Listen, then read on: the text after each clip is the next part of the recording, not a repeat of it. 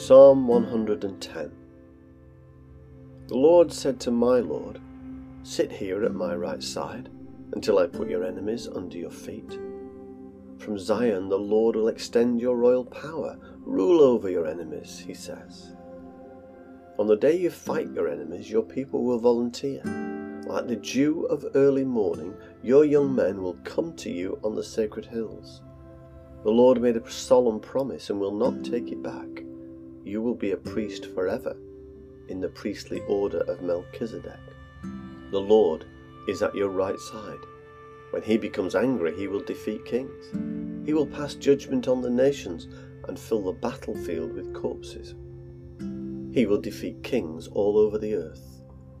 The king will drink from the stream by the road, and strengthened, he will stand victorious.